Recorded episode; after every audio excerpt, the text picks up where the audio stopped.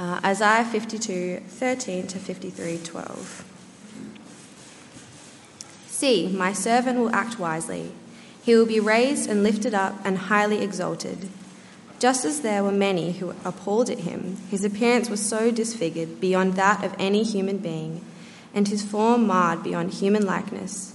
So he will sprinkle many nations, and kings will shut their mouths because of him. For what they were not told, they will see, and what they have not heard, they will understand. Who has believed our message, and to whom has the arm of the Lord been revealed? He grew up before him like a tender shoot and like a root out of dry ground. He had no beauty or majesty to attract us to him, nothing in his appearance that we should desire him. He was despised and rejected by mankind, a man of suffering and familiar with pain. Like one from whom people hide their faces, he was despised, and we held him in low esteem. Surely he took up our pain and bore our suffering, yet we considered him punished by God, stricken by him, and afflicted. But he was pierced for our transgressions, he was crushed for our iniquities. The, punish, the punishment that brought us peace was on him, and by his wounds we are healed. We all, like sheep, have gone astray. Each of us has turned to our own way, and the Lord has laid on him the iniquity of us all. He was oppressed and afflicted, yet he did not open his mouth. He was led like a lamb to the slaughter and as a sheep before its shearers is silent, so he did not open his mouth. By oppression and judgment he was taken away. Yet who of his generation protested? For he was cut off from the land of the living. For the transgressions of my people he was punished. He was assigned a grave with the wicked, and with the rich in his death, though he had done no violence, nor was any deceit in his mouth. Yet it was the Lord's will to crush him and cause him to suffer. And though the Lord makes his life an offering for sin, he will see his offspring and prolong his days, and the will of the Lord will prosper in his hand. After he has suffered, he will see the light of life and be satisfied. By his knowledge, my righteous servant will justify many, and he will bear their iniquities. Therefore, I will give him a portion among the great, and he will divide the spoils with the strong, because he poured his life poured out his life unto death, and was numbered with the transgressors. For he bore the sin of many and made intercession for the transgressors. Oh, have you ever wished that you could make a fresh start? Maybe there's some mistake that you've made in the past, or something you just deeply regret as you look back. You just wish you could take it back or, or have it wiped off the record. Maybe you've done something and you're, you're stuck with the consequences and it's not fun. And if you think, if I could just have that thing wiped out, if I could just have a clean slate, a fresh start, that would be so amazing. I wonder if you've ever felt that way. I certainly have. And for the past uh, few weeks, we've been looking at Isaiah uh, 40 to 66, uh, which is addressed to God's people who were longing for a fresh start. They'd messed up big time. They'd rebelled against God, and it wasn't just like a, a one off mistake, oopsie daisy. This was like a, over decades and centuries ignoring God and rebelling against Him. And now they were stuck with the consequences of their actions. They were exiled in Babylon, they, they were captive to the, to the oppressive Babylonian Empire. Now, Babylon was the, the major regional power at the time. You can see it there in the map in green. And in 587 BC, their armies had marched down south, destroyed Jerusalem, ransacked the temple, and carried off God's people into exile. And you can just imagine, can't you, their deep regret as they're living in these, uh, you know, in these squalid conditions in a foreign land, longing for home. You can just imagine their regret wishing they could do things differently, wishing they could have a clean slate, a fresh start. And as we look at Isaiah 52 to 53 today, we see that God does promise to give his people a fresh start, but it's not perhaps what you might first think. So uh, have a look with me. Well, we had read out Isaiah 52 from verse 13, but we're actually going to um, start from 52 verse 1. Have a look what's going on. Check it out. Isaiah 52 verse 1. God says this to his people Awake, awake, Zion, clothe yourself with strength. Put on your garments of splendor, Jerusalem, the holy city. The uncircumcised and defiled, that's the, the foreign Babylonians who had come and uh, taken them out, the uncircumcised and defiled will not enter you again. Shake off your dust, rise up, sit enthroned, Jerusalem. Free yourself from the chains on your neck, daughter Zion, now a captive. Now, notice that, being, that Jerusalem is being told to free herself from the chains on her neck, the, the clothes of exile, and to instead put on garments of splendor. God's telling them He's going to save them, to free them from captivity and bring them out of exile. You might be wondering uh, who or what is, is Zion, mentioned there in verse 1 and verse 2? Uh, what's that talking about? Well, Zion is just another way of referring to Jerusalem. Uh, the reason for that is that Mount Zion is the name of the hill uh, on which the city of Jerusalem is built. Uh, here's a, a, rendition of uh, the ancient city of Jerusalem. I tried to get a picture, but the drone technology they had back then wasn't very good, unfortunately. So, quite pixelated. I thought, let's just go with this. Uh, so, there's the city, and then up there is the temple, which is built on top of this hill, and that's Mount Zion. That's where the temple was built. And so Zion is just another way of referring to Jerusalem. As soon as you said that, they'd know, oh, that's exactly what you're talking about. It's a capital city of God's people in the days of Isaiah. So in Isaiah 52, verses 1 to 2, God's saying to his people that he's going to bring them back to their home, back to Jerusalem, back to Zion. Uh, and that's good news, isn't it? I mean, that would be a great thing to hear if you're an Israelite living in captivity. Uh, and have a look in your Bibles with me where this is expanded on in verse 7. Check it out. Isaiah 52, verse 7. It says, How beautiful on the mountains are the feet of those who bring good news, who proclaim peace, who bring good tidings, who proclaim salvation, who say to Zion, Your God reigns. Listen, your watchmen lift up their voices. Together they shout for joy. When the Lord returns to Zion, they will see it with their own eyes. Burst into songs of joy together, you ruins of Jerusalem. For the Lord has comforted his people, he's redeemed Jerusalem. The Lord will lay bare his holy arm in the sight of all the nations, and all the ends of the earth will see the salvation of our God. Now, notice again that Zion and Jerusalem are being used interchangeably here. And, and what's the good news that's being proclaimed to them? The good news is your God reigns. He's in charge, He's in control, He's on His throne, and He's coming to rescue you. Verse 9 says, Burst into songs of joy together, you ruins of Jerusalem, for the Lord has comforted His people. Back in Isaiah 40 a few weeks ago, uh, God promised to comfort his people. Comfort, comfort, speak tenderly to Jerusalem. And now he's fulfilled that promise. He's comforted them. And so he's now calling his people to leave Babylon, leave their captivity, and return home. Check out what he says to them in verses 11 to 12. Depart, depart, go out from there. Touch no unclean thing. Come out from it and be pure, you who carry the articles of the Lord's house. But you will not leave in haste or go in flight, for the Lord will go before you. The God of Israel will be your rear guard. God's telling his people they can leave Babylon, they don't need to be defiled by it any longer. And as they come, they're to carry with them the articles of the Lord's house. That's referring to the temple.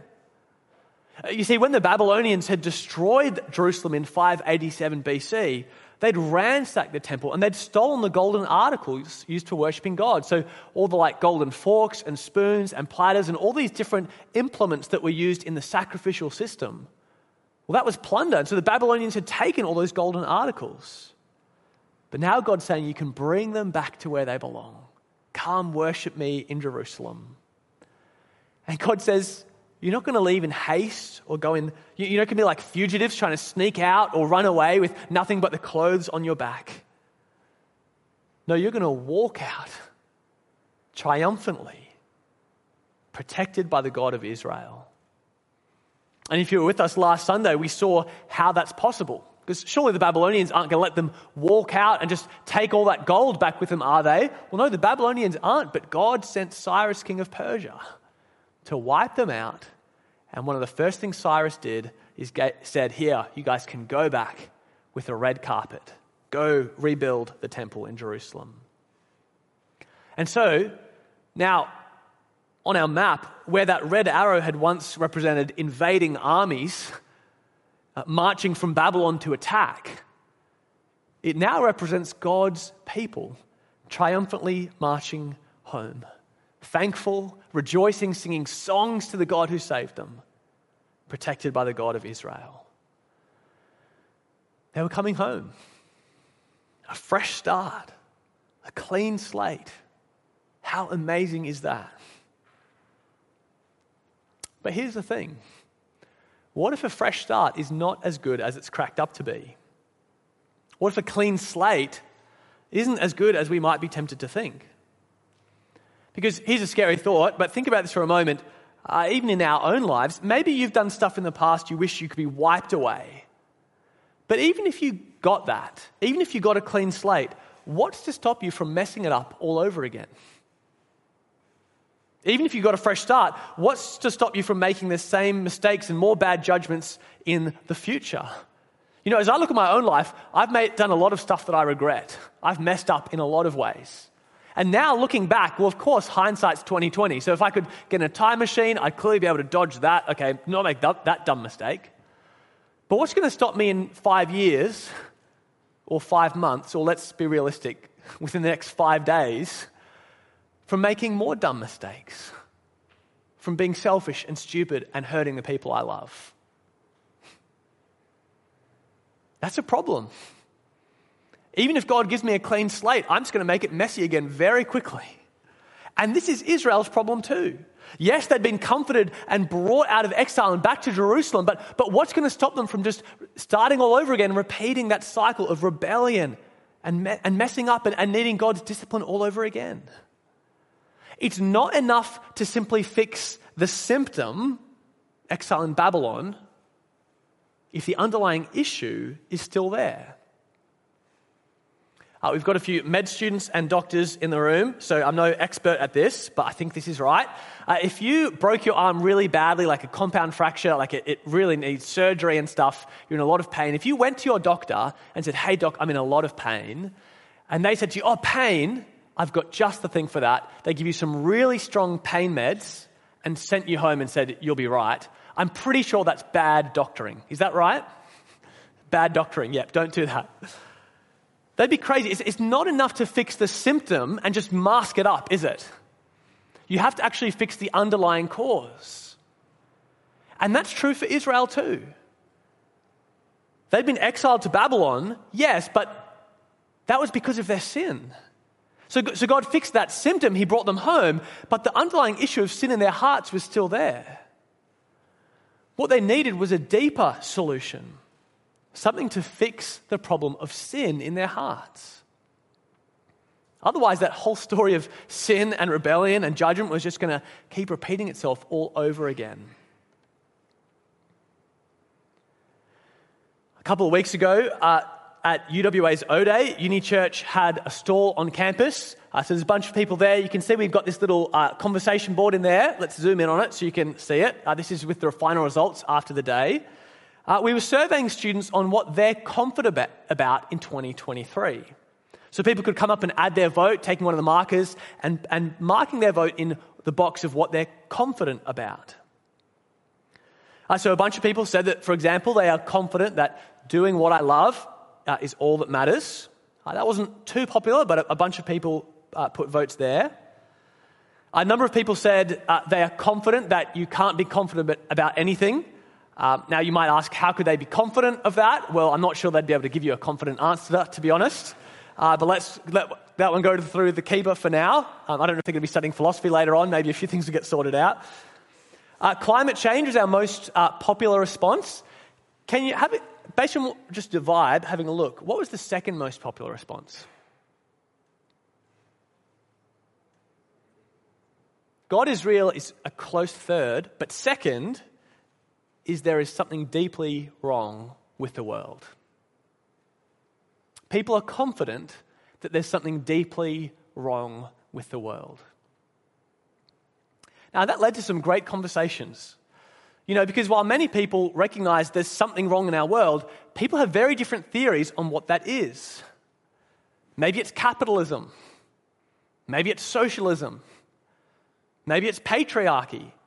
Uh, those on the right wing of the political divide tend to blame those on the left. Those on the left wing of the political divide tend to blame those on the right. But the Bible guards us against just these uh, political, uh, partisan thinking that misses the deeper issue. The Bible tells us that actually both of those are missing the mark. Neither of them go deep enough. The Bible tells us that our problem in our world is not out there, it's in here. The problem in our world is not those people who disagree with me on these political or other issues. The problem is not those people. The problem is me. It's each one of us. It's in our hearts. The problem is sin. Now, often when we hear the word sin, we, we think of the bad things I do. You know, so stealing is sin and lying is sin, or the injustice that we see in the, wo- the world around us, that's sin. And on one level, those are sins. But on another level, they're only outward manifestations of a far deeper issue. And that deeper issue, that's what sin is. Sin is not just the bad things I do, it's the, the power that's at work in my heart that makes me want to do those bad things. Sin is a disposition to ignore God and rebel against Him.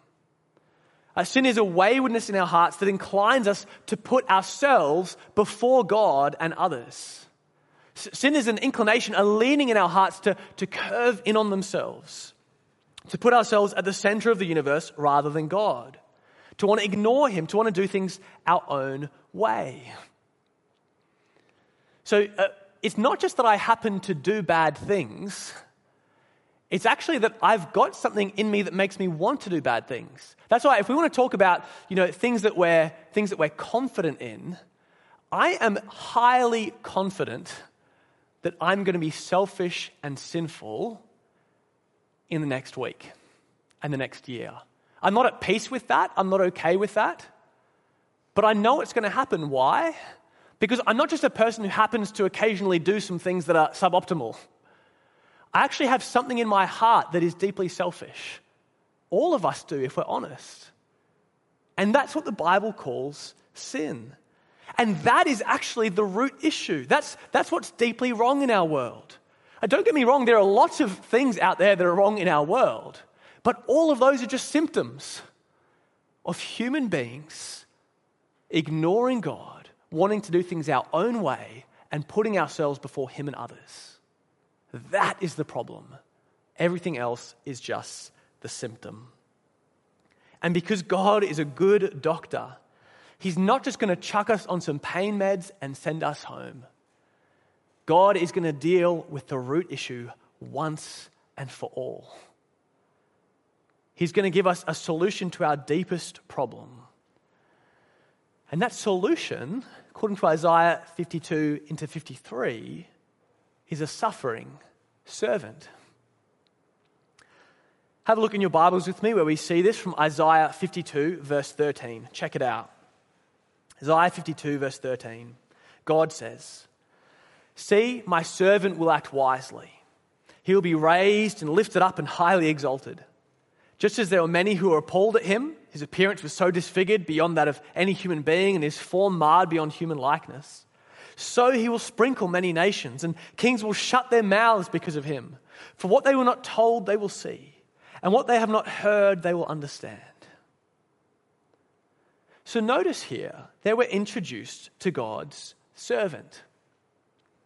But who is this servant? Well, uh, you might be tempted to say, well, obviously it's Jesus. But if you've been with us the last couple of weeks, we've seen that actually, originally, from Isaiah 41 onwards, God's servant was Israel. Israel was God's chosen servant to overcome the curse of sin in this world with blessing. Uh, to bring light and justice and blessing to all nations. That was promised through Abraham, right? But as we saw two weeks ago, Israel failed in that mission. They rebelled against God and ignored him. That's why they were sent into exile. And that's where Jesus comes in. Where Israel failed in their mission to be God's servant, Jesus succeeded. In Jesus, God steps into human history himself to perfectly fulfill the law and to bring his blessing to all nations, overcoming that curse of sin with blessing. That's what we saw two weeks ago, but in Isaiah 53, God is giving us much more detail about how his servant Jesus will accomplish this. He's giving us far more detail about how his servant Jesus will overcome the curse of sin. And it's not the kind of thing that you'd expect if you're thinking, how am I going to solve this problem? So let's have a look. And as we do, keep in mind this prophecy from Isaiah was written down 700 years before Jesus was born. And yet it's remarkable how it points forward to him so clearly. Have a look in your Bibles with me from Isaiah 53 and verse 1. It says, Who has believed our message, and to whom has the arm of the Lord been revealed? He grew up before him like a tender shoot and like a root out of dry ground. He had no beauty or majesty to attract us to him, nothing in his appearance that we should desire him. He was despised and rejected by mankind, a man of suffering and familiar with pain. Like one from whom people hide their faces, he was despised, and we held him in low esteem. So here we're told that the Lord's servant would grow up like a tender shoot. And it's noteworthy that God didn't step into human history as, you know, a superhero or like some kind of Marvel character. Uh, Jesus didn't even step into history as a fully grown, strong man. But instead, how did he do it? He did it as a tender baby, vulnerable and small, growing up. We're told that this servant had no beauty or majesty to attract us to him. And that's true. Jesus wasn't some, you know, Hollywood actor with shiny white teeth. Uh, he wasn't some impressive Roman centurion or Caesar or high official or celebrity. Jesus was a lowly carpenter. He was a tradie. He was just an average bloke. And throughout his life, Jesus was despised and rejected by mankind. It's not just that he was average and unimpressive. Like if, if you were here in this room and Jesus as a 21 year old was here, he wouldn't, he wouldn't have like a glowing halo over his head or something. He's just an average person. But even more than that, he's actually worse than that. He's despised. He's rejected. Jesus was hated by the religious and political elite. He had a small band of followers. He drew big crowds if he was giving them, you know, food or miracles. But apart from that, people who actually followed him was a very small following, and even they turned their back on him and abandoned him when he was arrested and put on trial. People turned their face from him. Jesus suffered deeply in his trial and torture and execution. He was a man of suffering and familiar with pain. And yes, Jesus suffered deeply, uh, especially in his death on the cross, but, but whose sin was he being punished for? Have a look in your Bibles with me from verses 4 to 6, which couldn't be any more clearer or emphatic. Verse 4 Surely he took up our pain and bore our suffering. Yet we considered him punished by God and stricken by him and afflicted, but he was pierced for our transgressions, he was crushed for our iniquities. The punishment that brought us peace was on him and by his wounds we are healed. We all, like sheep, have gone astray. Each of us has turned to our own way. That's what sin is. God, I want to do things my way. And yet the Lord has laid on him the iniquity of us all. Jesus suffered not for his own sin, but for ours, for mine and yours. It was my sin that held him there until it was accomplished. If our deepest issue is sin in our hearts, then Jesus provides a solution by doing what? By taking that sin in himself. If our whole world is under the curse of sin, then, then Jesus provides a solution by doing what? By taking that curse of sin and death in himself, bearing the full brunt and weight of that, so that all who trust in him can be forgiven. Not just so that we can have a, a fresh start or a blank slate that we're going to then mess up again tomorrow, but so that our sin can be washed away once and for all. Not just to forgive your past sins, but your present and your future ones as well. So, brothers and sisters, if you ever feel guilty, if you ever feel ashamed, if you ever feel unworthy, racked with guilt, and, and, think, surely there's no way that God would put up with someone like me. Like, yeah, I get that He's forgiven me for that stuff in the past, but, but look how messy my life is now. Like, even this week, surely God wouldn't put up with someone like me. Brothers and sisters, if you've ever felt that way, fix your eyes on Jesus, who willingly gave Himself to be pierced for your transgressions, crushed for your iniquities. He willingly did that to forgive you for your sins, past, present, and future. Fix your eyes on Jesus, who told us that he came not to be served by others as some, you know, as a worldly prince or something. He came not to be served, but to, to serve, to be a servant, to give his life as a ransom for many. This is so much better than a fresh start. In Jesus, God's mercies are fresh every morning and every hour. So when you're feeling discouraged, fix your eyes on Jesus and know that God, in His love, has provided for you a lasting solution to your deepest need. Isaiah 53 is a rich and beautiful passage filled with such great comfort, both for God's people two and a half thousand years ago, as they were in Babylon preparing to come back home, but wondering if this thing wasn't all just going to happen all over again. It provides great comfort for them and great comfort for God's people even today, doesn't it? And this passage points us forward to Jesus in so many ways. I mean, let's have a look at a few of these. Have, have a look in your Bibles with me at Isaiah 53, verse 7. Isaiah 53, verse 7, it says this He was oppressed and afflicted, yet he did not open his mouth. He was led like a lamb to the slaughter, and as a sheep before its shearers is silent, so he did not open his mouth. This is predicting that Jesus would remain silent even before those who would accuse him and seek to put him to death. And look at how this is fulfilled 700 years later. This is Mark 14. It says the chief priests and the whole Sanhedrin were looking for evidence against Jesus so that they could put him to death, but they did not find any. Many testified falsely against him, but their statements didn't agree.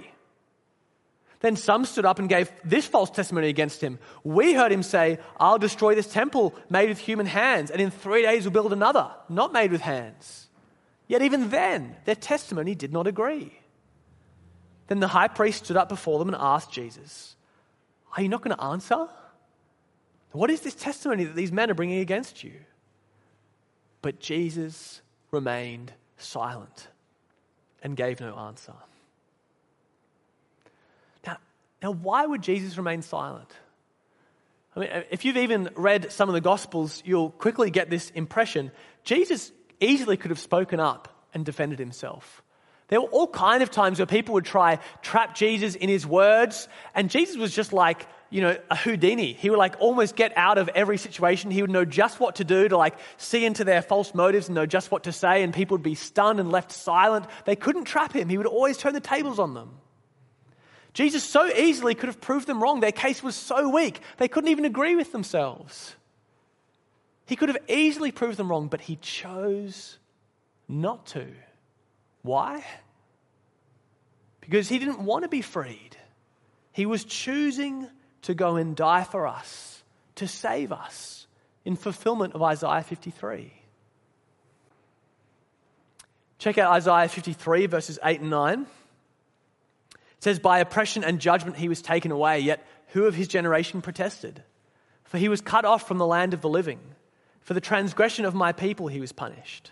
He was assigned a grave with the wicked and with the rich in his death, though he had done no violence, nor was any deceit in his mouth. Jesus being assigned a grave with the wicked was fulfilled when he was crucified alongside two criminals, one on his right and one on his left. But what about that odd statement with being with the rich in his death? It's kind of confusing. Uh, and for a long time, even like rabbis and Jewish scholars, as they looked at this, they're like, is there like a transcription error here or something? Wicked we get, but rich, that doesn't seem to make any sense. But it did make sense after Jesus died, and as Matthew 27 records, this is right after Jesus' death. What happened? Well, there came a rich man from Arimathea named Joseph, who had himself become a disciple of Jesus. Going to Pilate, he asked for Jesus' body and Pilate ordered that it be given to him. Joseph took the body, wrapped it in a clean linen cloth, and placed it in his own new tomb. Those were very expensive back then, that he had cut out of the rock. Jesus was assigned a place with the rich in his death, in this tomb. You know, Isaiah 53 is so rich in the many ways it's fulfilled in Jesus, and we can't look at all of them, but there's one more crucial piece of the puzzle that we must see.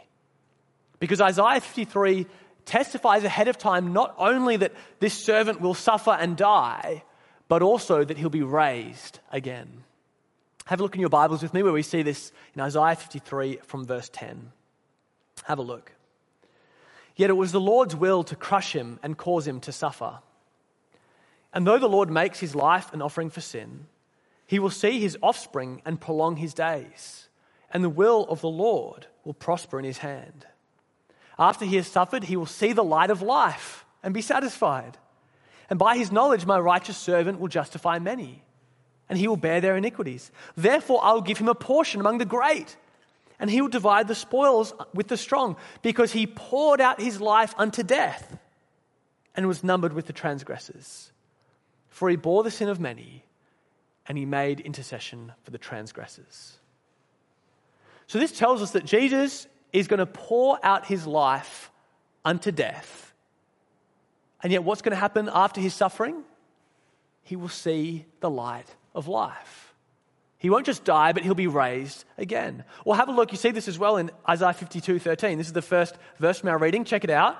Isaiah 52 13. It says, See, my servant will act wisely. He will be what? Raised and lifted up and highly exalted. Jesus is not only the suffering servant who died for us, but also the glorified servant who was raised for us. He not only solves our deep seated problem of sin, but even conquers death itself. So, have you ever wished that you could have a fresh start? Well, today we've seen that in Jesus, God gives us something far better. God's given us not just a clean slate that we're going to mess up all over again soon, but He's actually given us a deeper and lasting solution to our biggest problem. In Jesus' death and resurrection, God's given us not just a fix for our past, but forgiveness for our sins, past, present, and future. So when you're feeling discouraged, fix your eyes on Him who willingly came to give his life to serve you. And know that God, in his love, has given you a perfect solution for your deepest need. Let's pray together.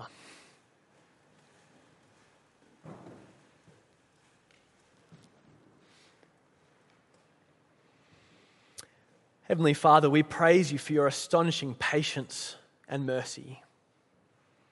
Thank you that although we constantly struggle with sin and we so often ignore you and put ourselves before you, Father, we confess that yeah, so often we turn our back on you. We thank you that despite all that, you haven't turned your back on us. Thank you that in Jesus you fulfilled these promises made 700 years before he was born.